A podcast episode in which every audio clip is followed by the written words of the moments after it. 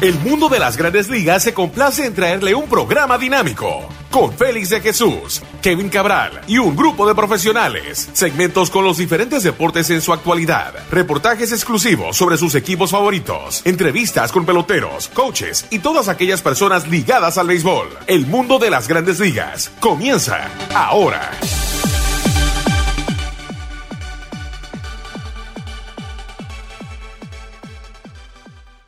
Bienvenidos a otra emisión de su programa El Mundo de las Grandes Ligas por sus portales en.com y lasmayores.com. Como siempre, la producción de MLBN aquí con ustedes, Félix de Jesús junto a Kevin Cabral, con todo lo que tiene que ver con las grandes ligas, los campos de entrenamientos ya en su semana final.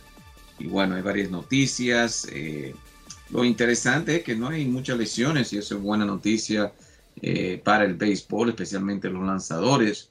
Y de eso y mucho más le vamos a hablar en el día de hoy, pero vamos ya a darle la bienvenida a Kevin Cabral. ¿Qué tal, Kevin? Muy buenas, Félix. Mi saludo cordial para ti y para todos los amigos que cada semana sintonizan el mundo de las grandes ligas. Hoy, exactamente una semana antes del inicio de la temporada, el próximo 7 de abril. Y vamos a entrar en un periodo interesante. Ya hay algunos anuncios sobre rotaciones, cómo se van perfilando los rosters, pero en los próximos días habrá mucha información sobre eso y obviamente el inicio de la temporada. Así que estamos en una época que esperábamos que llegara, Félix.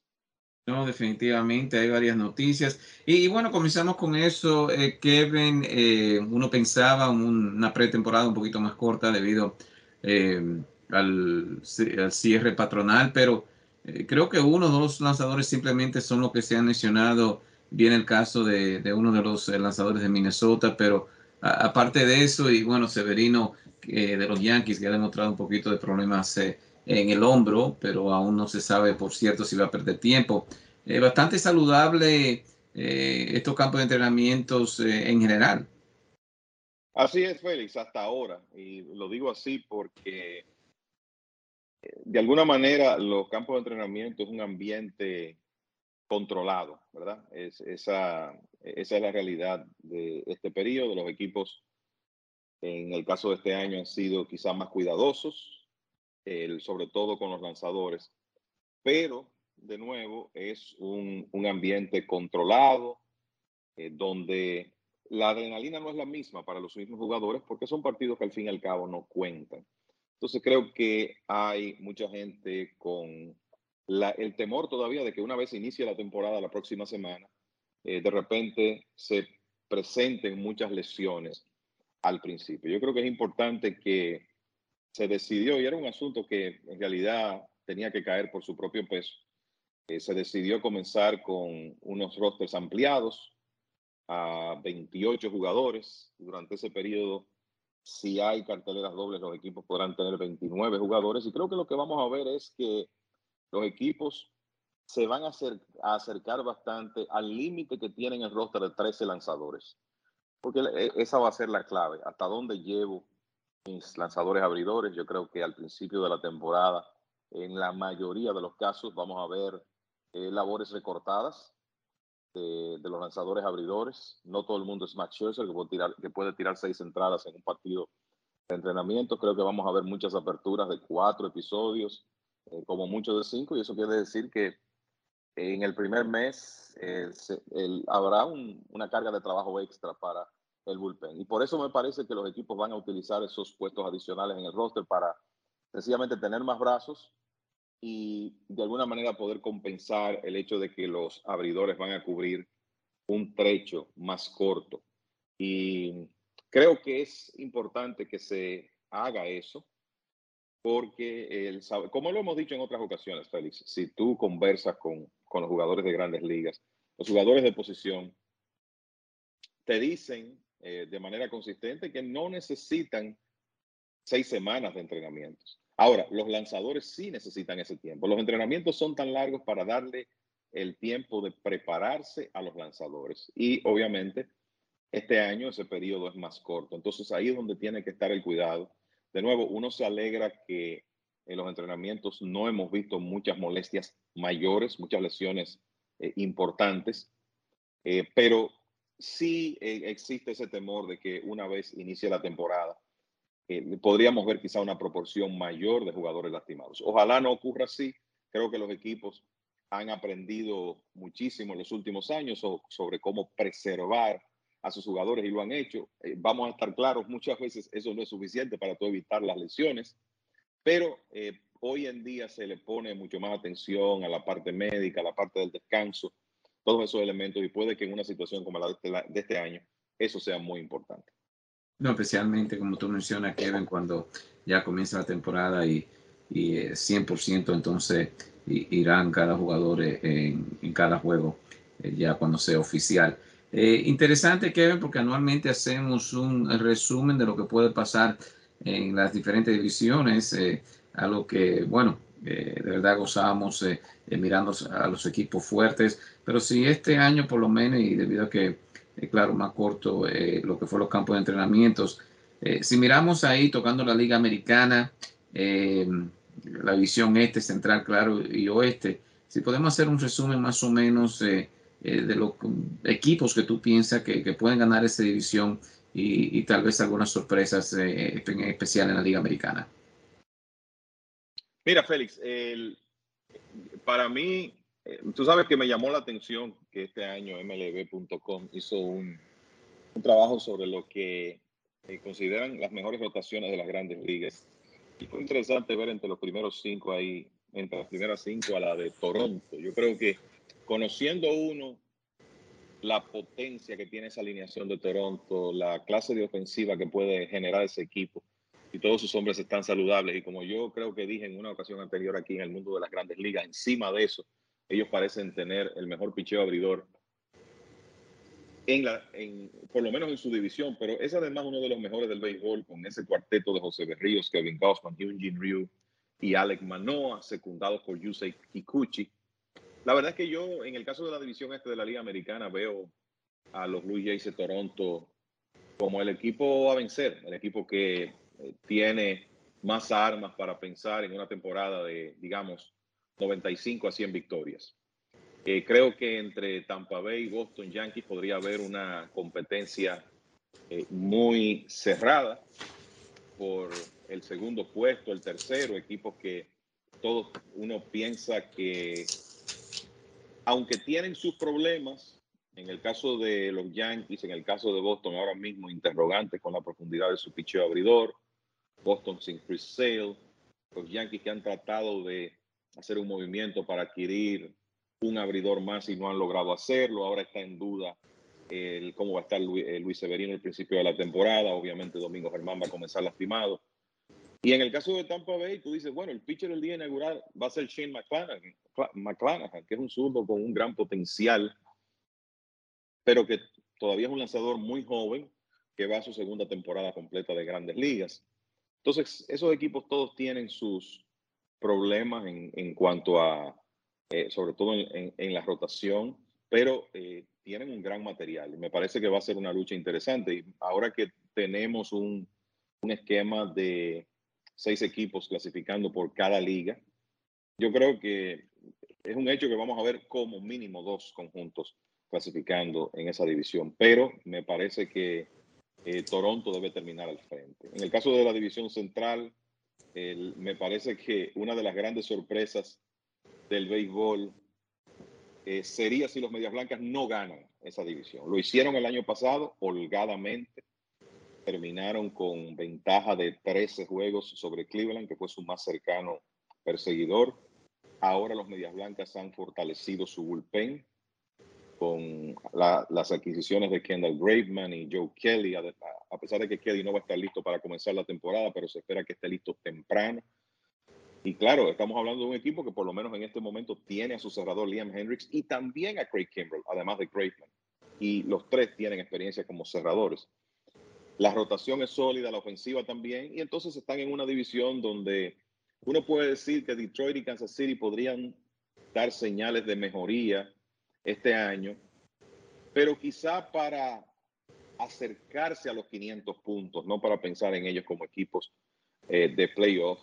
Eh, Cleveland, bueno, eh, una de las nóminas más bajas de las grandes ligas, ese equipo se ha diezmado con los movimientos que han hecho y los jugadores que se han ido a agencia libre. Y Minnesota, aunque consiguió a Carlos Correa, consiguió a George a Gary Sánchez, yo honestamente no creo que tengan suficiente picheo para poder competir con los Medias Blancas. Entonces yo veo a los Medias Blancas ganando esa, esa división. Puede que sea otra victoria holgada para ellos. Y es probable que de esa división solo veamos un equipo clasificado. En el caso del oeste, me parece que Houston sigue siendo el, el principal equipo. Los marineros de Seattle mejorados, definitivamente. Pero hay que decir que esos marineros ganaron 90 juegos el año pasado. Y en realidad si tú revisas el diferencial de carreras, hay que decir que fueron muy afortunados, ganaron muchos partidos por una carrera, pero tuvieron un diferencial de carreras que en lo que te sugiere un récord por debajo de 500 y ganaron 90 partidos. Eso es difícil que se repita en años consecutivos. O sea que ellos van a tener que jugar mejor béisbol este año para lograr una temporada similar. Y creo que pueden hacerlo porque los Atléticos de Oakland se han desmantelado, los vigilantes de Texas no están listos para competir, a pesar de que firmaron a Corey Seager, a Marcus Simeon y que gastaron en las contrataciones que hicieron alrededor de 500 millones de dólares. Y el caso de Anaheim es que tú te preguntas si tienen suficiente picheo abridor para poder competir. Y en el caso eh, con Anaheim también, vital que Anthony Rendón, Mike Trout estén saludables todo el trayecto y obviamente que Shohei Otani también lo esté. Esos tres hombres son determinantes. Pero aún así, Tú ves la rotación de Anaheim, Shohei Otani, Noah Syndergaard y después de ahí Patrick Sandoval, José Suárez, Mike, Mike Lorenzen, Isaac Reed Detmers. Y tú te preguntas, bueno, ¿cómo puede ese ser un equipo de playoff? Y se ve difícil. Entonces, yo veo las cosas así, Toronto, el equipo de los Medias Blancas, Houston, ganando sus divisiones y conjuntos como Tampa Bay, Boston, Yankees, Seattle, metidos de lleno en la competencia por los comodines de la Liga Americana. Eh, dos preguntas, eh, Kevin. Aquí el año pasado los Reyes terminaron con 100 victorias. Uno mira los lanzadores, especialmente que tienen lesionado el caso de Tyler Glasnow, su, su as no estará disponible posiblemente en septiembre. Shane Baz, el gran prospecto, también está lesionado. y ganaron 100 juegos. Ningún equipo en la Liga Americana ganó 100 juegos, solamente Tampa Bay. Eh, este es el año que por fin, claro, lo decimos todos los años, pero este es, el año que tal vez eh, los Reyes dan un, paso atrás. Yo creo que va a ser muy difícil que ellos ganen 100 partidos, Félix. Creo que lo, que los Reyes van a tener a su favor este año es una temporada completa de un jugador que es potencial superestrella como Wander Franco, que ya mostró sus credenciales el año pasado. Pero como tú dices, hay interrogantes en la rotación de abridores. Y este es un equipo que, si tú te, pones a ver, ha ganado en base a profundidad en su picheo.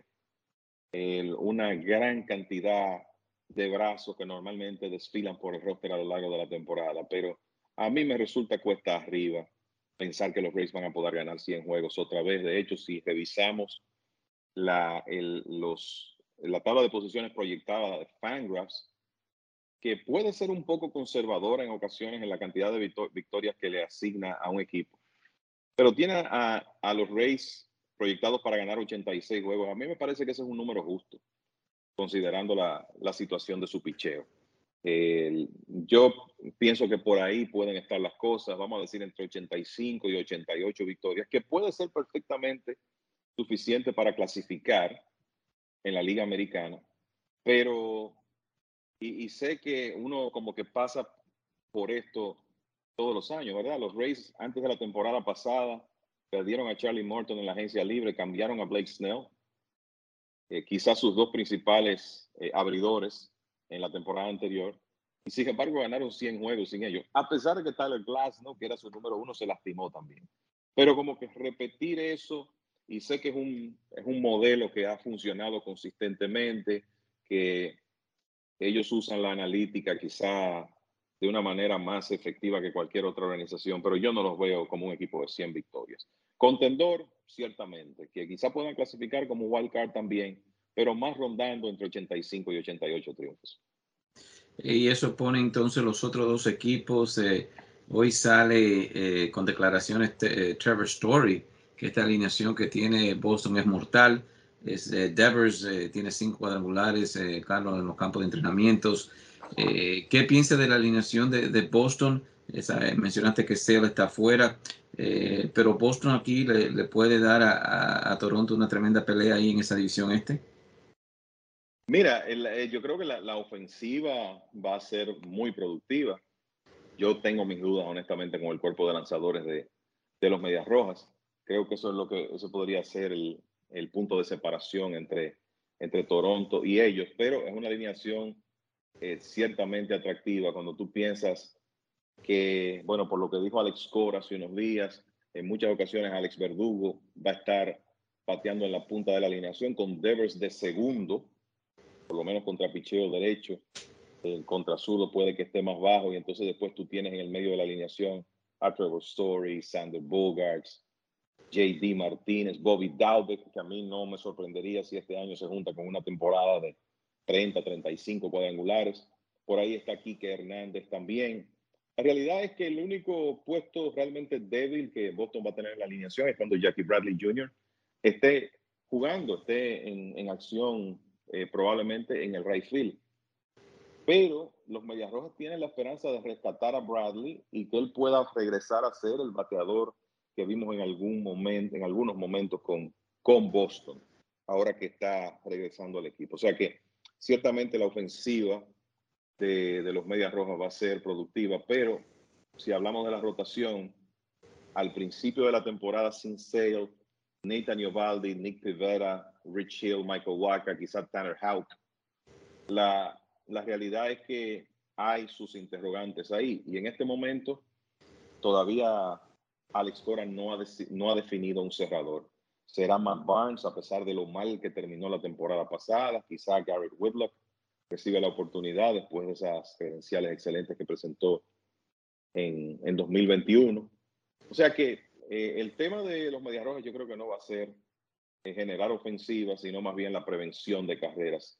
Y ahí es donde tenemos que ver si en realidad ellos van a tener suficiente picheo para poder bajarse de tú a tú con los azulejos de Toronto. Y eso pone la pregunta de los Yankees de Nueva York. Aún todavía eh, no llenan casa para el día inaugural que va a jugar frente a Boston.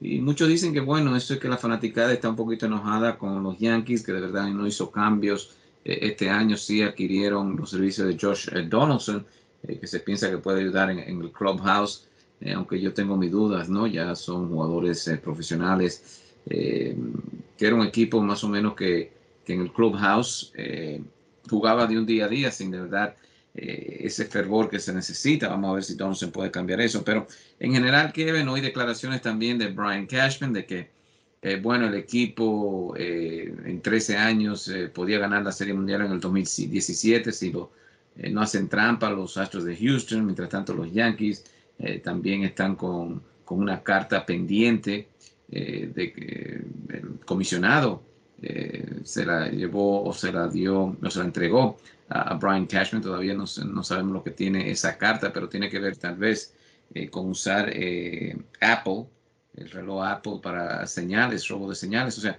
aquí por lo menos en Nueva York, Kevin ha sido eh, no un fiasco, pero definitivamente la fanaticada no feliz con, con Cashman y la gerencia y lo han demostrado con todavía eh, no a casa llena el juego inaugural frente a un equipo, un rival como es Boston.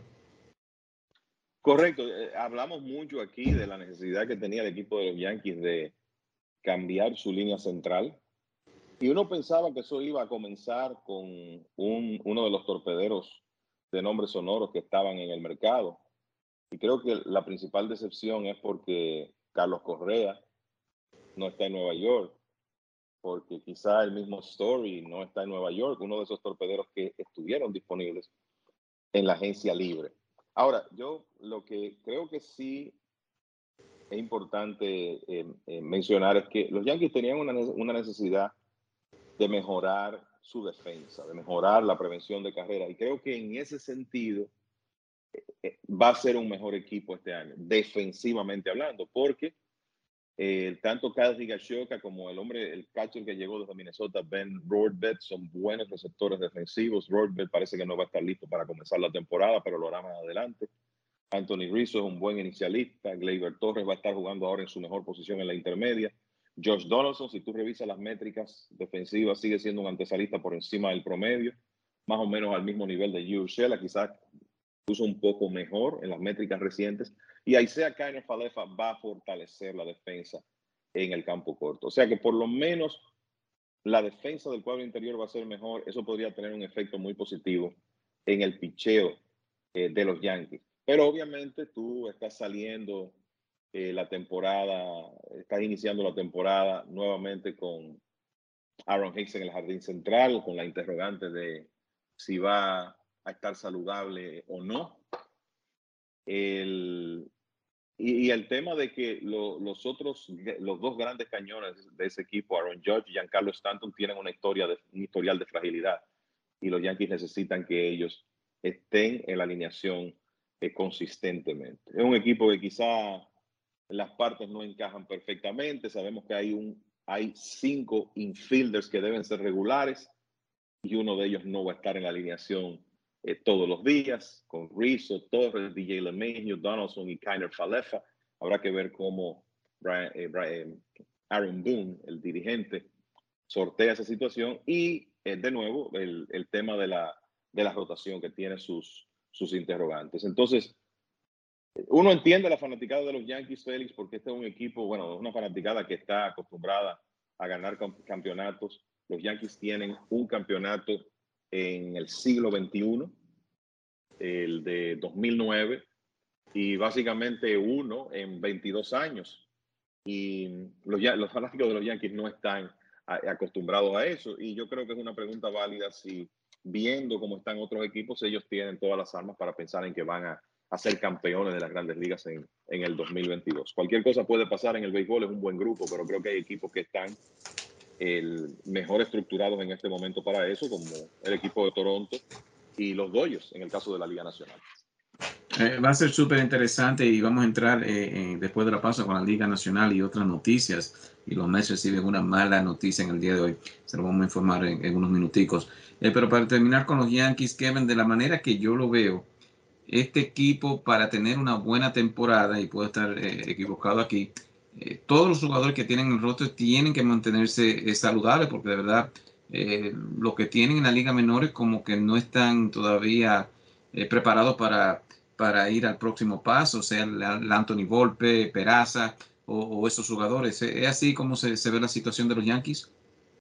Sí, yo estoy de acuerdo contigo. De nuevo, la salud de los Stanton, Judge, Donaldson, va a ser algo fundamental eh, eh, para el equipo de los Yankees, porque la verdad es que hay un material en, en la finca, pero son jugadores que no están listos para ayudar hoy. Hablando de jugadores de posición, ¿verdad? Los torpederos, Anthony Volpi, Oswald Peraza, Jason Domínguez, el jardinero eh, dominicano, el receptor Austin Wells, que en, realidad es un catcher más ofensivo que defensivo. Todos son buenos prospectos, pero el, son jugadores que en la mayoría de los casos están proyectados para llegar a grandes ligas de 2023 en adelante. El único que quizá podría estar más cerca de ayudar eh, eh, a los Yankees en una situación de emergencia este año es Peraza, que ya el año pasado tuvo un poquito de experiencia en AAA, eh, jugó casi toda la temporada a nivel de AA, tomó 326 turnos en AA y jugó unos 8 partidos en AAA Después, Volpi, Domínguez, Wells, todos necesitan más tiempo de desarrollo. Me parece que los Yankees eh, están posicionados para recibir más ayuda de algunos de sus lanzadores jóvenes. El caso de, Luis Hill, eh, Clark Schmidt, para mencionar dos. El mismo Luis Medina, si puede tener un buen inicio a nivel de AAA y sobre, y sobre todo puede tirar strikes consistentemente. Pero en cuanto a jugadores de posición es muy importante, como tú dices, que los que están en el roster del equipo grande puedan mantenerse saludables a lo largo de la temporada. Súper fascinante a ver cómo van los Yankees eh, a jugar eh, este año. Eh, para cerrar esto y que vamos a entrar con la Liga Nacional, Kevin, bueno, las grandes ligas buscando más ingresos, llega un acuerdo con Amazon. Ahora muchos lo tienen, ¿no? Por lo bueno que ellos trabajan con, con lo que es el shipping, ¿no? Eh, aquí en Estados Unidos, pero Eh, ¿Qué ha pensado eso? bueno, van a ver otro negocio con NBC Peacock. Todo básicamente está pasando al streaming en vez del, cable tradicional. y hay muchos aquí también que, bueno, 20 juegos cuando se llega a ese acuerdo con Amazon de no ver esos juegos en, cable, ¿no? Y, no tener visibilidad. ¿Bueno o malo para las grandes ligas eh, este negocio que está haciendo? Mira, el, tema de, ya la migración a streaming es una realidad. Creo que hay eh, mucha gente, los reales eh, fanáticos, ¿verdad? Que ya básicamente compran su paquete eh, de MLB TV. Pero yo creo que para cualquier cosa que sea el, que no sea beneficioso para el fanático no es positivo para el negocio. Sabemos que son todos acuerdos de mucho dinero, ¿verdad? Que representan grandes ingresos para, para, Major League Baseball, el, contrato con Apple TV Plus y los demás que puedan venir eh, en streaming. El problema es cuando eso eh, significa que si tú eres fanático de los Yankees y estás en Nueva York, esos partidos eh, no los puedes ver a menos que no compres es una suscripción a esos servicios. Para mí, honestamente, me, parece que el fanático que compre un paquete de MLB TV debiera tener el derecho de seguir a su equipo los 162 partidos independientemente de dónde esté. Eh, sin embargo, lo que estamos viendo es una, un proceso donde tú vas a tener, si en realidad eres un fanático, como dicen, ¿verdad? Die hard, de esos que no se pierden un partido, vas a tener que suscribirte a múltiples servicios para poder asegurar todos los partidos. Y me parece que eso, eso no es lo que el, fanático del béisbol merece. E, es, es mi perspectiva. Que ya eh, haya una migración a, streaming, eh, lo que se llama, ¿verdad? el corte de, de cable en los Estados Unidos. Sabemos que eso es una realidad, que hay muchas personas que han ido eh, básicamente migrando a otro tipo de servicio. Bueno, eso es parte de, la, de los avances de la tecnología. Pero creo que hay que tener mucho cuidado con el tema de los blackouts en, en los partidos locales. Usted tiene que darle la facilidad a sus fanáticos de su ciudad para que sigan el equipo día por día. Y eso de alguna manera, sobre todo con los conjuntos de más fanáticos, de alguna manera se está afectando con estos nuevos acuerdos que se están haciendo. No, totalmente de acuerdo contigo, eh, Kevin. Eh, es una falta de respeto al, fanático. Eh, simplemente la idea de MLB.tv es una idea increíble, ¿no? Que le ha trabajado, le ha traído muchos ingresos, pero ahora estas divisiones también yo tengo un problema con eso. Bueno, vamos a una pequeña pausa y al regreso entonces Albert Pujols regresa con el equipo de los Cardenales Toronto y Colorado en un cambio que se hizo hace unos días. Eh, también eh, otra vez otro eh, jugador joven cierra contrato por largos años y, mucha noticia más aquí en el mundo de las grandes ligas. MLBN, vamos a una pausa y ya regresamos con ustedes. Don Aníbal Tequila. Tequila. Altos y refinados estándares seleccionados de agave azul para producir un excelente tequila. Don Aníbal Tequila Silvery Extrañejo ya se encuentra en estos lugares. En el Progreso, Liquor and Wine. En el 1440 Noble Avenue en el Bronx. Ahí ya encuentras Don Aníbal Tequila, Silvery Reposado. El Progreso, Wine and Liquors. Ahora con Tequila Don Aníbal, Silvery Reposado. Shoprite Wine and Spirits of Clinton. En el 895 de Paulison Avenue en Clifton, New Jersey. También ya encuentra Don Aníbal Tequila Silver y Extrañejo en New Rochelle, en la Casa de los Tequilas, con la variedad más extensa de tequilas en todo New York la Casa de los Tequilas, en Union Avenue, en New Rochelle. Y como ya saben, en West New York, New Jersey, en Hollywood Liquors, 6006 de Park Avenue, en West New York, New Jersey. Ahí también se encuentra Don Aníbal Tequila, Silver y Extrañejo. Y para usted que vive en el área de Scardell, New York, Don Aníbal Tequila, Silver y Extrañejo, en Midway, Wine and Liquors. Midway, Wine and Liquors, en el 973 de Central Park Avenue, en Scardell, New York. Don Aníbal Tequila, distinción y calidad para quien gusta de un buen tequila.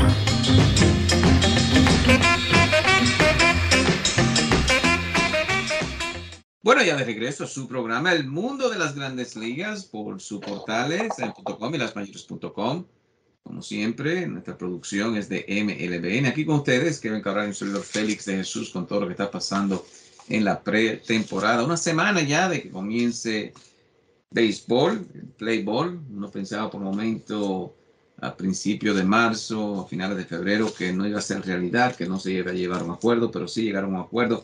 Y Kevin, eso ya parece como que es tan lejos ya eh, esas discusiones. Es interesante como, como se olvida un poco, ¿no? Eh, eh, las partes que no estaban de acuerdo y ya cuando se llega a un acuerdo como que se olvida todo eso.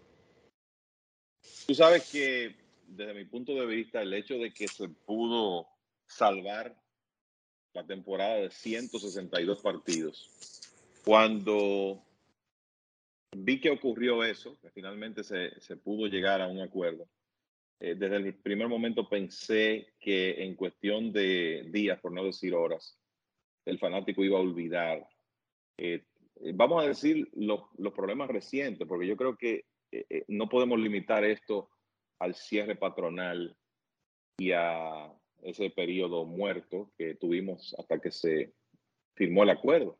Yo creo que hay que remontarse a la pandemia y todos los dimes y diretes y los problemas para montar esa temporada de 60 juegos de, de 2020. O sea, creo que ahí eso molestó mucho a los fanáticos, dadas las circunstancias que el mundo eh, vivía en ese momento. Habíamos dicho aquí que la firma de este pacto colectivo, que felizmente ya está hecho, iba a ser difícil, ocurrió así, pero al poder resolver la situación a tiempo para jugar un calendario de 162 partidos en esta temporada, eh, pues creo que eso fue una, un gran bálsamo para eh, esta situación y para que en realidad no quedara quizá una consecuencia a futuro con los fanáticos. Y la realidad es que eh, ya a estas alturas de, la, pretemporada, los fanáticos sencillamente no recuerdan que existió un cierre patronal y todos los problemas que se vivieron desde, digamos, principios de diciembre, eh, ese, todo ese periodo que se perdió sin conversaciones hasta que finalmente se llegó a un acuerdo. Mirando a algunos eh, movimientos, Albert Pujols eh, regresa a los Cardenales eh, de San Luis, se dice el, el contrato es de 2.5 millones de dólares, pero más que nada, Kevin, creo que para Albert, ¿no? Este, esta rotación cíclica, vamos a decir, ya llega a su final, ya él dijo que este iba a ser su último año, se reúne con Yadir Molina, Aaron Wainwright, eh, los Cardenales, eh, que claro, ese equipo con tanta tradición, ganó la Serie Mundial. Eh, ¿Qué pensaste de, Albert regresar aquí a, donde comenzó? No, yo creo que va a ser el perfecto epílogo para su carrera, ¿verdad? El perfecto cierre. Albert Pujols, los primeros 10 años de Pujols en el béisbol fueron un total de 11 con San Luis, pero los primeros 10 puede que haya sido ese el mejor inicio de carrera de todos los tiempos. En la conversación con Ted Williams, quizá Al Simmons, y, nadie más. Eh, así de extraordinarios fueron esos primeros 10 años de, de Pujols. y después en el 2011, aunque su producción bajó un poco, bueno, pues llevó el equipo a, su último campeonato y el segundo de los Cardenales en esos años de, de Pujols. Ya después que se fue a Anaheim, eh, obviamente las cosas cambiaron, las lesiones eh, lo, lo, comenzaron a afectar de una forma que su rendimiento no fue el mismo. Pero yo creo que aquí ocurrieron dos cosas. Lo primero es que Pujols, después que sale de Anaheim eh, el año pasado, va a los Dodgers y en realidad jugó un rol de bastante importancia para los Dodgers. Pegó 12 cuadrangulares en alrededor de 200 apariciones. Tuvo un, un slogan de 460 y se vio muy bien contra lanzadores zurdos, pateando 294 con un eslogan por encima de 600 contra Zuro. Entonces, yo creo que eso fue una demostración de que él, utilizado de la manera correcta y si está saludable, todavía puede ayudar a un equipo. Entonces, yo creo que eso es lo primero. Eh, y lo, otro es que el hecho de integrar el bateador designado a la Liga Nacional, eh, en realidad es lo que permite eh, esta reunión de, Pujols con los Cardenales. Que cuando tú revisabas el equipo previo a esa firma, te dabas cuenta que no había mucha profundidad para ese puesto de designado. Corey Dickerson era el hombre que parecía en situación de poder tomar más, turnos, de tomar más turnos. Y me parece que ahora vamos a ver eh, a Dickerson y a Pujols compartiendo ese rol de bateador designado, Pujols jugando siempre contra zurdos, quizá también contra lanzadores derechos. Vamos a ver si su producción y el tiempo de juego que tendría y también cómo se comporte su cuerpo, si esos factores le permiten llegar a 700 cuadrangulares, que creo que sería un tremendo broche de oro para su carrera. Tiene en este momento 679. Y definitivamente, como tú dices, yo, eh, yo creo que es la, la mejor forma de terminar su carrera, sobre todo cuando Yadier Molina, que fue su compañero durante gran parte de la era de Pujols en San Luis, se retira después de la temporada. Adam Wainwright posiblemente lanzando también en su último año. Y estamos hablando posiblemente de los tres cardenales más importantes del siglo XXI, cuando tú analizas lo que ha pasado con ese equipo a partir de 2001.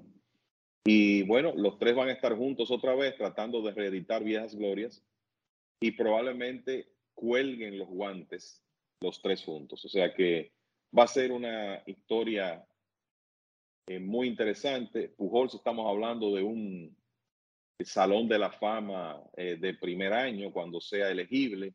Y creo que el hecho de él anunciar que esta va a ser su última temporada significa que vamos a ver a los equipos de grandes ligas hacerles reconocimientos eh, a lo largo de la temporada, así como lo hemos visto en el pasado reciente con Derek Jeter, Mariano Rivera, David Ortiz, entre otros, porque obviamente Albert Pujols lo merece por su rendimiento en el terreno y también por su comportamiento fuera de él. Es increíble mirando los números aquí, Kevin. 2.97 promedio de bateo ha bajado, claro, mucho, especialmente cuando comenzó con los angelinos. Eh, bueno, no batió en ninguno de los años 300 y eso bajó eh, un poco su promedio, ya para que ustedes vean lo, fuerte que eran sus primeros años con los Cardenales, eh, que ese promedio estaba sobre 300 y, y aún se mantiene a 2.97, 2.150 carreras impulsadas, dobles, un total de 672. Eh, son cifras que lo pone Kevin entre los primeros 10, eh, pero como tú mencionaste, 700 son 21 cuadrangulares. ¿Hay otra cifra que, te gustaría ver que, pueda adquirir Pujols en, su última temporada? Mira, yo creo que en realidad todo ahí está hecho. y, y la verdad es que hay números que a mí no me parece eh, realistas. Por ejemplo, Pujols necesita 28 dobles para llegar a, a 700, que es un número grande en ese departamento. Y tú dirías, bueno, pero 28 no son tantos. Sí, pero es que Pujols no pega más de 22 dobles jugando temporadas completas en algunos casos desde 2014. O sea, ya no, no se ve eso con mucha frecuencia, entonces no creo que, que llegue.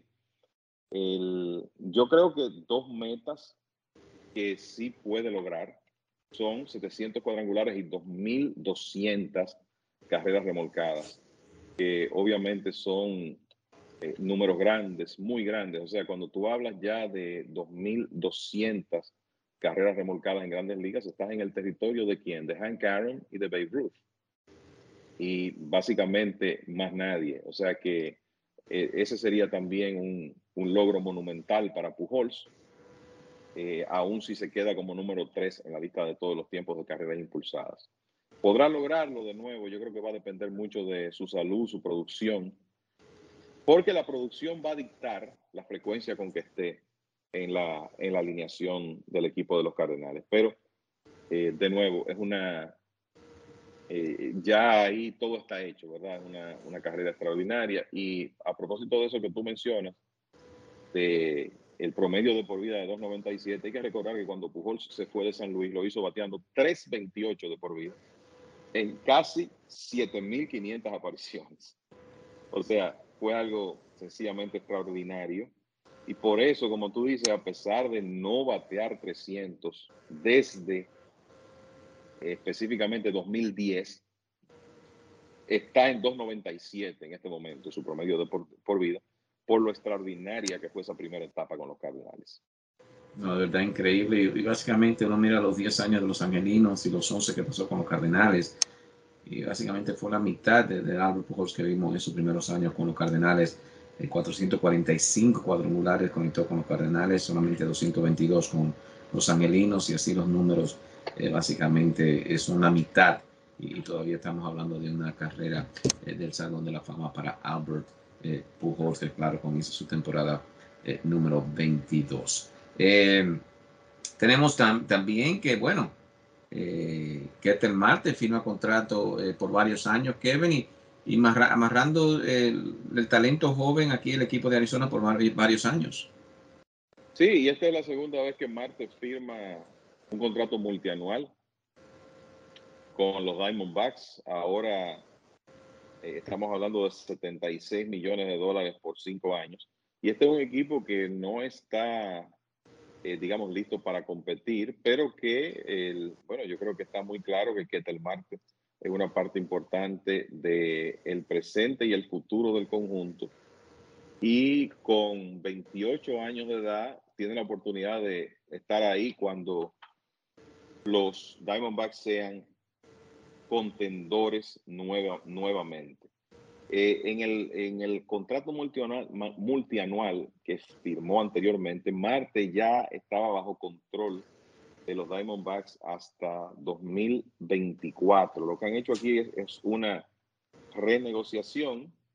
Le garantizaron unas opciones que él tenía en el primer contrato con salarios superiores y esta extensión nueva ahora correrá hasta 2027, eh, significándole a Marte unas entradas adicionales de 51 millones de dólares con relación al acuerdo anterior que había firmado. Marte recibe un bono de 3 millones de dólares. A partir de esta temporada va a ganar 11, 13, 16, 16 y 14 millones de dólares hasta 2027 con una opción para 2028, además de una serie de cláusulas que tiene en su contrato relacionadas con el premio de jugador más valioso. Es un buen contrato para el muchacho, asegura su futuro. Y de nuevo, los Diamondbacks eh, básicamente ya tienen la certeza de que, básicamente, de que van a estar construyendo el equipo alrededor de Marte y obviamente de otros jugadores que eh, ellos tienen, jugadores jóvenes, el caso de Dalton Varsho, de Pavin Smith, pero ahora mismo la piedra angular del equipo es Marte y por eso le han dado este contrato. Bueno, los eh, fanáticos de los Piratas de Pittsburgh siguen sufriendo. Ahora hay unos rumores de que Brian Reynolds pasa al equipo los padres de San Diego, claro, los padres eh, con la falta de Fernando Tatis, por lo menos hasta el mes de junio. Eh, dos cositas aquí, Kevin eh, Reynolds, que no puede decir de él, y, si cabe aquí con los padres de San Diego. Y también ellos tienen otro para corte, el equipo los padres, CJ Abrams, que es posible que entre ahí mientras se recupera Tatis Jr. ¿Qué no puede decir de esos dos jugadores, Brian Reynolds, si es que pasa a los padres, y también el prospecto CJ Abrams? Bueno, Reynolds el, año pasado, por ejemplo, batió 302 con un OPS de 912 y sumó casi 70 extra bases, remolcando 90 carreras. Es un buen jugador, subestimado porque está en Pittsburgh. Ahí no se ve mucho. Y hay que recordar que en su temporada de novato, en 2019, batió 314 con un slogan de 503. O sea que alrededor de una temporada de la pandemia donde su rendimiento mermó muchísimo, él ha tenido dos buenos años con los Piratas, a pesar de que no tiene mucha protección en, en esa alineación. Y es un jugador que, bueno, quien lo adquiera tendrá control de él por un buen rato, porque el tiempo de servicio actual de Reynolds es eh, poco más de dos años en total, 2.16 años. O sea que estamos hablando de un hombre que no sería agente libre hasta 2026. Sería un buen negocio para el equipo de los, de los padres. Lo que podemos esperar es que van a tener que pagar bastante caro en prospectos para poder adquirir un jugador de Reynolds. Y lo de los piratas, ¿qué se puede decir, Félix? Vergonzoso. Envían a O'Neill Cruz a ligas menores cuando está clarísimo que Cruz es uno de sus mejores 26 jugadores, supuestamente porque necesita más desarrollo. Creo que en un equipo como los Piratas, que perdió 101 juegos el año pasado, lo lógico y lo justo es que Cruz, cualquier desarrollo que tenga pendiente, lo haga en grandes ligas, no teniendo que regresar a ligas menores. Es algo que huele a manipulación de tiempo de servicio. Eh, primero eso y ahora imagínate, eh, cambiar a Brian Reynolds significa sencillamente cambiar tu mejor jugador para adquirir prospectos. Así que los Piratas, el equipo de la eterna reconstrucción. En el caso de los padres, eh, bueno, Reynolds fortalecería esa alineación. habría que ver cómo maneja el equipo de los padres la situación de los jardines. Me parece que podríamos ver ya sea a Reynolds o a Trent Grisham jugando en el jardín izquierdo, en caso de que se produzca ese cambio. Y tú, me tú mencionaste CJ Abrams. Bueno, Abrams es uno de los principales prospectos del béisbol. Es torpedero igual que Fernando Tatis. Pertenece a los padres igual que Fernando Tatis. Pero lo interesante aquí es que eh, obviamente los padres no tienen a Tatis para comenzar la temporada. Va a perder los primeros meses. Y Abrams, prospecto número 9 de todo el béisbol, en este momento y obviamente número uno del equipo de San Diego, está teniendo muy buen entrenamiento. Y el año pasado batió cerca de 300 a nivel de, de AA. Es un hombre que puede tener impacto en el juego con su bate, con su velocidad, con su defensa. Y a mí no me sorprendería que el equipo de San Diego, que fue agresivo, dejando a Fernando Tati en grandes ligas en 2019, lo sea nuevamente con Abrams, sobre todo considerando que tienen ese hueco, y lo dejen desde el primer día con el equipo. Bueno, Kevin, llegamos a la parte donde vemos cuáles son los equipos eh, que tú piensas van a clasificar para la división, la Liga Nacional. Eh, eh, recibimos la mala noticia hace unos minutos que Jacob DeGrom con molestias en el hombro y bueno, lo que hemos hablado del one-two, tal vez el mejor en las grandes ligas ahora va a sufrir con, con esto de, de Grom, está en serio peligro, que será el lanzador de apertura, por cierto, no va a lanzar mañana en lo que iba a ser su última salida antes de comenzar la temporada. Eh, pero si no puede decir, Kevin, tal vez este golpe para los Mets y más que nada eh, los seis que tuve saliendo de la Liga Nacional. Mira, lo, lo del golpe de los Mets eh, bueno, ya comenzó, ¿verdad? El sube y baja, la montaña rusa con Jacob de Grom, que vivieron los fanáticos de los Mets el año pasado. Se habla de rigidez en su hombro. Si todavía tiene molestias, mañana viernes 1 de abril va a recibir una resonancia magnética. La realidad es que ahora mismo es un interrogante si de Grom va a estar listo para comenzar la temporada. Y yo creo que ya uno tiene que comenzar a preguntarse si en realidad los Mets van a poder depender de Jacob de Grom para que inicie entre 28 y 32 partidos en una temporada. Uno comienza a tener dudas con lo que ha visto en los últimos dos años con él. Es una pena porque es un talento extraordinario, pero la realidad es que está teniendo eh, molestias con una frecuencia alarmante. Y está claro que su eh, participación es vital para el éxito de los Mets en, en 2022. Vamos a asumir que esto es un problema leve y que podría ser una ausencia corta. De ser así, si vamos a hablar de equipos de la Liga Nacional que podrían clasificar, bueno, yo te diría Atlanta, perdió a Freddie Freeman, pero hicieron una, yo te diría una muy buena adquisición para sustituir a Freeman con Matt Olson. Tienen a Marcel Osuna en la alineación desde el primer día han fortalecido su bullpen con las adquisiciones de Kenley Jensen y de Colin McHugh. Yo veo a los Bravos con todas las posibilidades de ser un mejor equipo de serie regular que el año pasado cuando ganaron 88 partidos. Creo que los Mets con los movimientos que han hecho eh, tienen el material para clasificar. En el caso de la división central, Milwaukee, bueno, una de las mejores rotaciones en el béisbol. Y a pesar de que es un equipo que tiene interrogantes en su ofensiva, son tan buenos en, prevención, en su prevención de carreras que me luce que pueden clasificar otra vez. Los Dodgers, ni hablar. Una, yo no sé cuántas veces en el pasado reciente hemos visto un equipo que tenga un trío en su alineación como Mookie Betts, Trey Turner y Freddie Freeman. Eso es, eso es un 1-2-3 realmente letal. Algunas interrogantes en el picheo abridor de los Dodgers, pero ese es un equipo que para mí tiene las herramientas para ganar 100 juegos otra vez y clasificar. Y de esa división, los padres de San Diego también. Es un equipo que tienen que salirle muchas cosas bien. Creo que lo principal con los padres, eh, sabiendo que no van a tener a Fernando Tatis al inicio de la temporada, es que los hombres que conforman su rotación, Yu Darvish, Blake Snell, Mike Clevenger, que regresa de una Tommy John, que puedan mantenerse saludables y tomando su turno regularmente en la rotación. Si eso ocurre, me parece que ellos tienen el material para estar en los playoffs. Creo que te he dado cinco nombres. A ver, Atlanta, Mets, Milwaukee, Dodgers, San Diego, el sexto equipo. Podría estar entre los Phillies de Filadelfia con las adquisiciones que hicieron para su ofensiva, aunque tienen una de las peores defensas del béisbol. Quizá los Cardenales que siempre encuentran la forma y fortalecieron su rotación con la, con la contratación de Steven Matz. Me parece que por ahí podría estar el tema de la, de la clasificación. Yo honestamente no veo a los gigantes de San Francisco, a pesar de que ganaron 107 partidos en la temporada pasada, repitiendo otra, otra temporada similar. Los veo más quizá en el rango de 85 victorias, que probablemente no sea suficiente para clasificar en la Liga Nacional.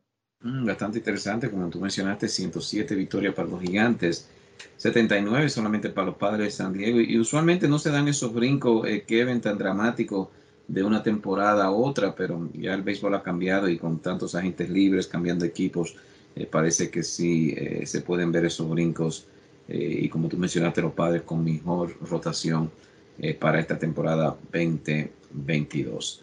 Bueno, Kevin, ya llegamos a otra entrega. ¿Algunos comentarios finales? Bueno, mira, el equipo de los Rojos de Cincinnati, que, bueno, otro conjunto que se ha desmantelado, por lo menos hicieron un movimiento que yo creo que va a ser un aliciente para su fanaticada. Han anunciado que su prospecto, Hunter Green, yo te diría que uno de los brazos jóvenes más eléctricos en el negocio, eh, va a estar desde el primer día en la rotación del equipo de Cincinnati. Green es un eh, antiguo prospecto que era lanzador y torpedero, jugador número 2 seleccionado en el sorteo de 2017. Su progreso se vio en un momento demorado por una cirugía tomillón y claro, la temporada de la pandemia.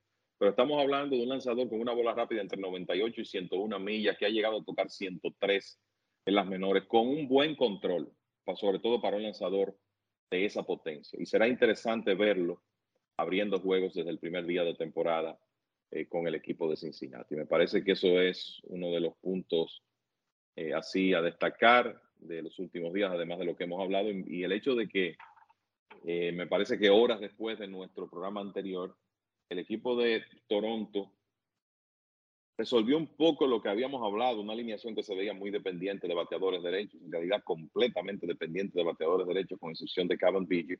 Por eso hicieron un movimiento con los Rockies de Colorado, donde adquieren al jardinero Raimel Tapia, dominicano, bateador zurdo, a cambio de Randall Bridger. Tener ese bate zurdo de Tapia me parece que le va a dar un poquito más de equilibrio a esa letal alineación del equipo de Toronto. Y en el caso de Gritcher, que Kevin, eh, bueno, con el bate que ha demostrado últimamente, es posible 40 cuadrangulares con Colorado. Eh, no me sorprendería si eso ocurre, Félix. Yo, alguien me preguntó sobre Gritchuk eh, hace unos días. Yo quizá un poco más conservador, hablé de 35, pero no, no es descabellado pensar que él, si se mantiene saludable y recibe la oportunidad de jugar con el poder que tiene, pueda juntarse con 40 cuadrangulares jugando en el Coors Field. Aquí Kevin Cabral y Félix Jesús, decimos que sigan en sintonía con ml.com y lasmayores.com y nosotros estaremos con ustedes la próxima semana. Y esta fue una presentación del mundo de las grandes ligas con Félix de Jesús y Kevin Cabral. Les invitamos para nuestra próxima edición con un programa igual o mejor que este. Muchas gracias por sintonizar El mundo de las grandes ligas.